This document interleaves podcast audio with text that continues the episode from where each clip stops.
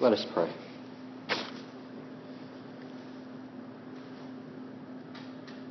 Lord, at this time we center our hearts on what your Spirit has to say to us this morning. We focus our attention on your word as it is read, and we ask that as these words are spoken, that as they are read, they will become more than just ink on paper, that they will become for us the gospel message, your good news, delivering victory for us. Lord, we ask that you bless this time that we have now in your presence. In your holy name we pray. Amen. Please stand if you are able for the reading of the word.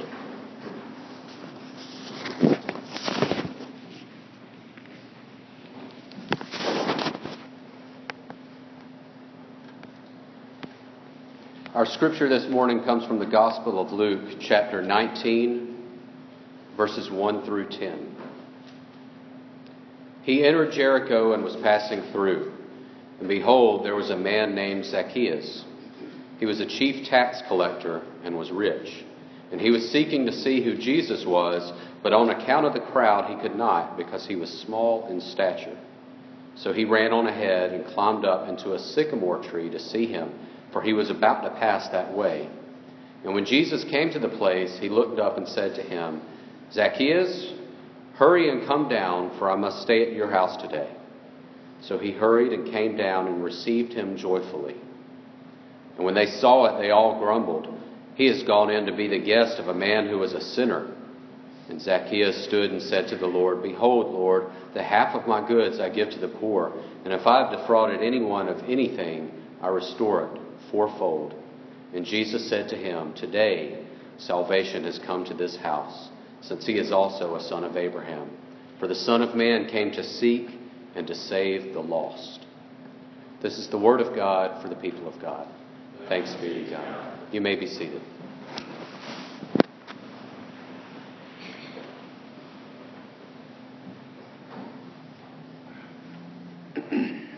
there are a lot of uh, places, locations that uh, become famous for one thing in particular. And when you say the names of those places, uh, one specific thing may, may pop into your mind.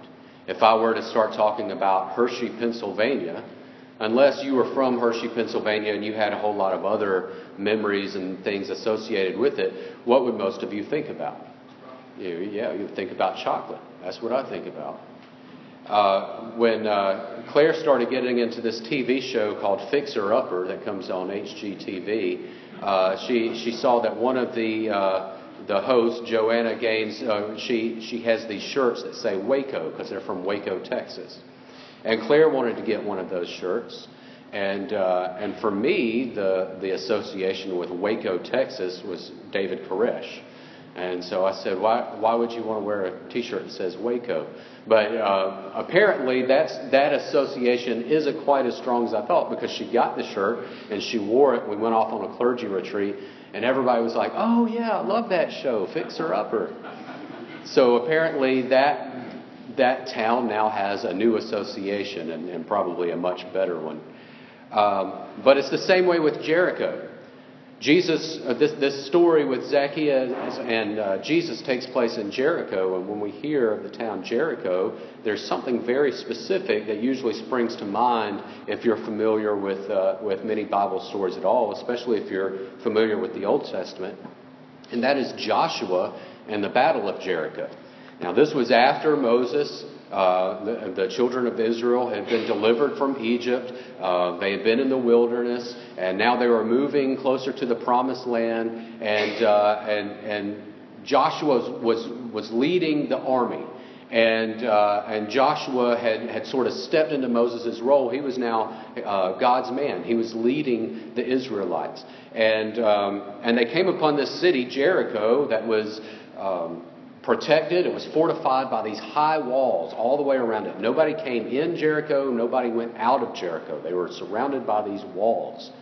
And uh, of course, the Israelites uh, were thinking, what are we going to do? There's no way we can go in. We can take over this place. We have to pass through it, but we can't. And, uh, and so God gave Joshua these strange orders. He said, For six days, take your army and just march one lap around the walls. And, and take with you the seven priests. And on the seventh day, march around it with your army seven times. And then after the seventh lap, have your priests blow on their trumpets and have the army shout. This seemed like a strange plan of attack. But that's all God told Joshua to do.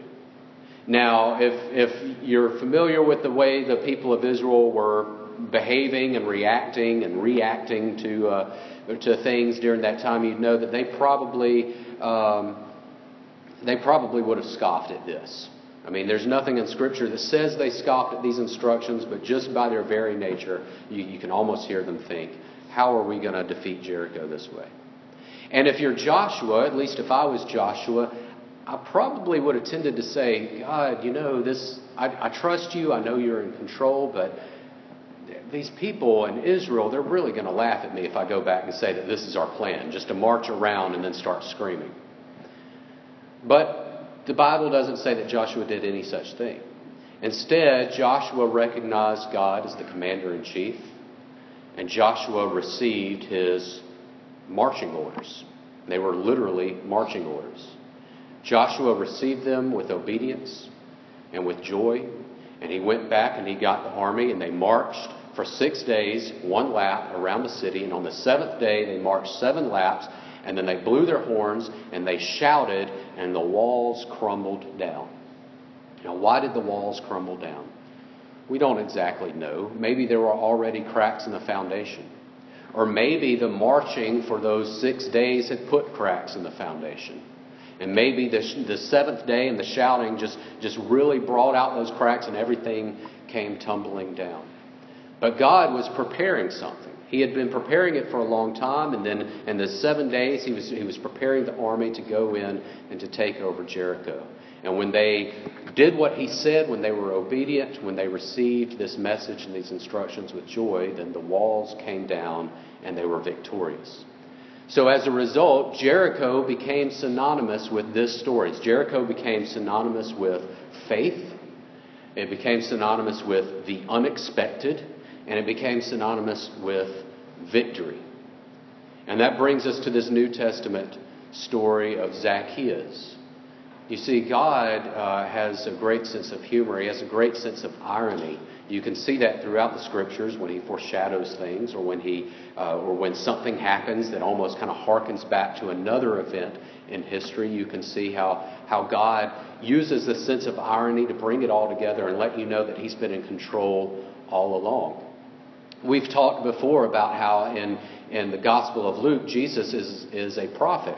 He appears more as a prophet than in the other Gospels. And this, not just a prophet in the sense that he tells things that will happen in the future, but that he's also pointing back to things that have happened in the past. He's also showing how he is fulfilling the things from the Old Testament. And this story is in the Gospel of Luke. And once again, we see Jesus fulfilling something that is foreshadowed by an event in the Old Testament as he comes through Jericho, a place that is synonymous with victory and a place that is synonymous for these walls coming down. And Jesus comes to Jericho, and how does the story of Zacchaeus point back to Joshua? What do they have to do with each other?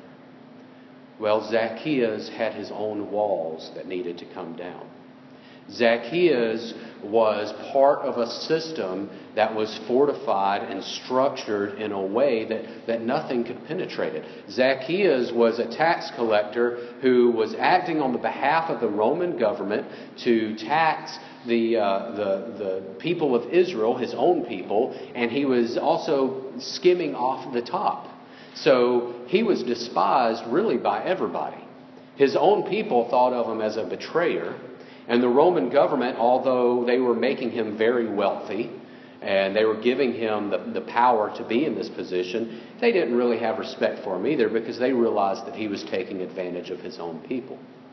But Zacchaeus was in a position, he was part of a system that was set up uh, where he was going to be wealthy.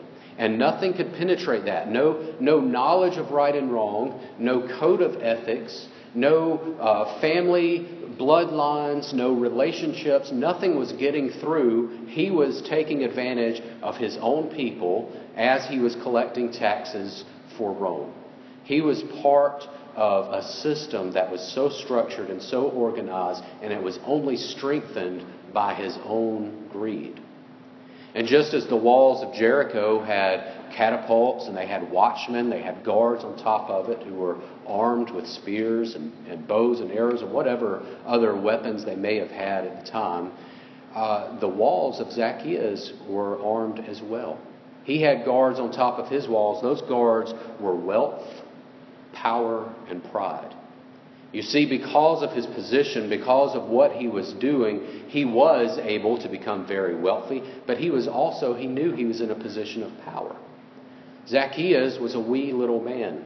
And we talk about the Napoleon complex, how people who sometimes are, feel very short uh, feel like they have something to make up for it. And, and Napoleon Bonaparte was, was known for that. He was very short, so he wanted to conquer the world to sort of make up for that, that shortcoming that, that he felt about himself. Zacchaeus was a wee little man who was also despised by his own people. So if he had a chance to have any power, he was going to take it. He was going to grab it. He was going to hold on to it. That was his source of pride.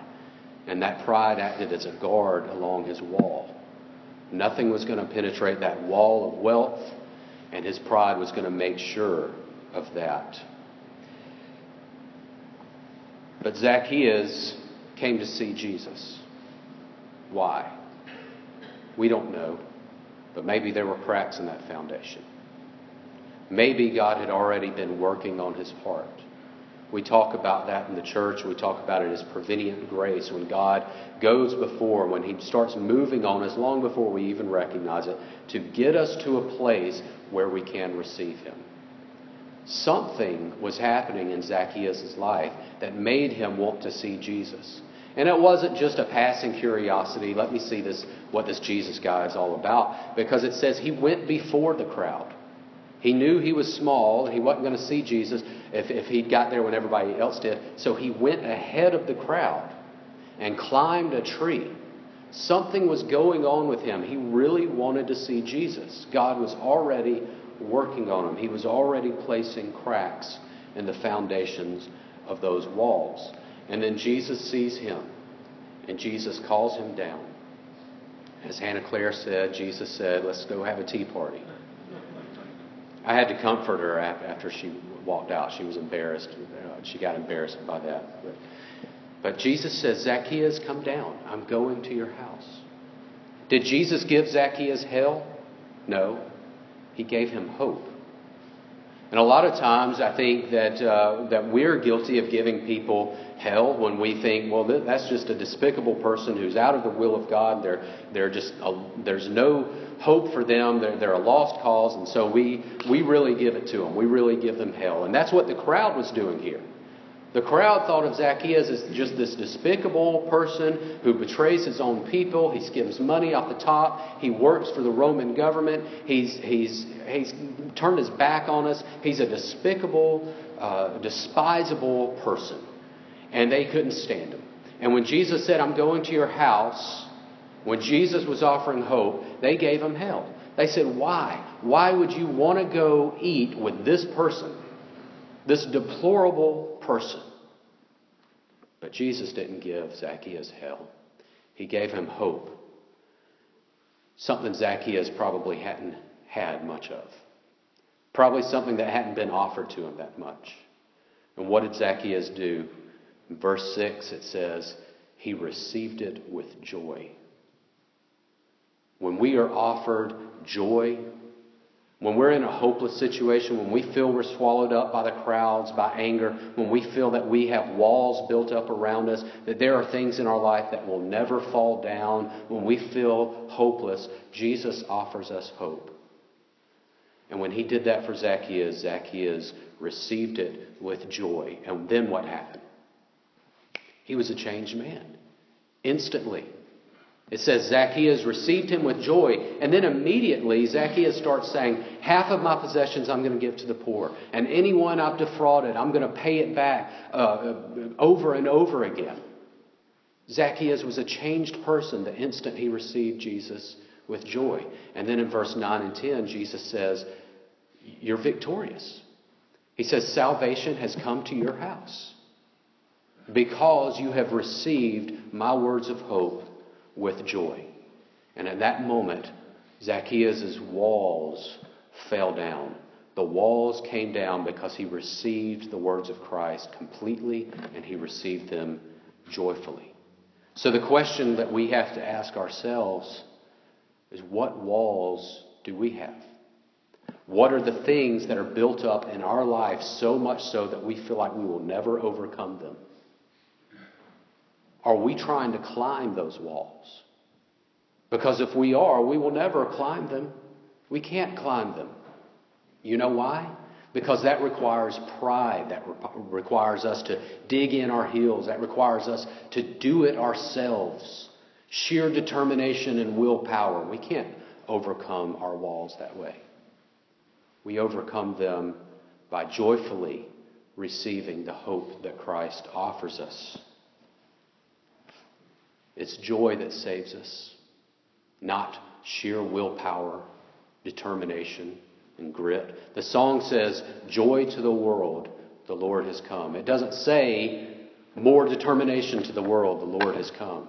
Or better resolve to the world, the Lord has come. It says, Joy to the world, the Lord has come. Because the Lord has come into the world to give us freedom, to give us hope, and when we recognize that, when we realize that, when we receive it with joy, we realize that we don't have to scale any walls. He will knock them down for us. He has been putting cracks in those foundations for a long time. And when we receive Him completely and joyfully, those walls will crumble. One of my favorite uh, writers and preachers uh, is Richard J. Foster. He says, Joy, not grit, is the hallmark of holy obedience. We need to be lighthearted in what we do to avoid taking ourselves too seriously, for it is a cheerful revolt against self and pride. Remember, I said that the guards that stood along Zacchaeus' wall were what? Pride, power, wealth, self. Those were the things that would not allow those walls to crumble down. So if we think that we're going to overcome something in our life with pride and with power and self determination and self will, we can't. We can't overcome them because those things, our power, our pride, our self will, all of those self centered things are what uh, allows those walls to be there in the first place. And we can't climb them on our own. The only thing that can defeat those walls is if we surrender ourselves, our power, our pride, and we replace it with joy. Now, I talked about uh, God's sense of irony. The most ironic thing about this whole passage, other than it happening in Jericho for me, is Zacchaeus' name means pure. Before this encounter with Jesus, Zacchaeus was anything but pure. He was a despised person. He was a scoundrel. He cheated people. But his name meant pure. Why do you think that is? I think it's because God knew what kind of person Zacchaeus was capable of becoming. God knew what kind of person Zacchaeus could be once those walls crumbled down. Once Zacchaeus received those words of hope with joy, Zacchaeus became a pure person. Now, it doesn't matter what your personal struggle may be. It doesn't matter how swallowed up you may feel. There is no way you could feel more swallowed up than Zacchaeus felt. Zacchaeus was a tiny man swallowed up by a large crowd, and a large crowd that despised him, no less. He was a slave to a system that he worked for, and it was a system that made him very wealthy made him feel very important. And in the midst of all of that, somehow Jesus broke through. And Zacchaeus received him with joy. Christ gave him victory. What do you need victory from? What do we need victory from? What has, what has got you feeling today like you are swallowed up? Something that you may never overcome, you feel like. Don't underestimate the power and the victory that God can give you when you receive His hope, when you receive His words with joy. We all have battles. We all have walls. We all have things that, that need to come down in our lives. But they will never come down if we think that all we have to do is climb them. No. What we need to realize is that there are probably already cracks in them, and God is just waiting on our joyful obedience, our joyful reception of His life, His promise, and His words. And those walls will come crumbling down. Let us pray.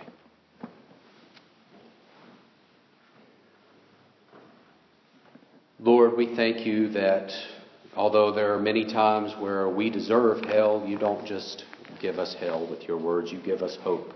You give us hope through your Son, Jesus. You give us life by telling us that you have the power to defeat the forces of evil. You have the power to defeat our temptations. You have the power to defeat our strongholds and crumble down our walls. And there's nothing we can do to dig in our heels and, and climb those walls ourselves. All we can do is joyfully receive you, knowing that in the moment we do, we become free. We become pure. For you alone have the power to make those walls crumble. Lord, we ask you, we ask that you make us pure in heart.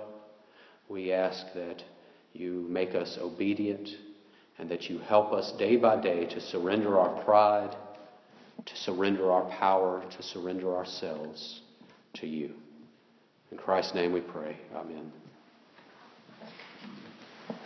Our hymn of invitation this morning is hymn number 370, Victory in Jesus. If you've made a decision of any type today, I encourage you and invite you to come forward as we sing. Please stand if you are able. Hymn number 370.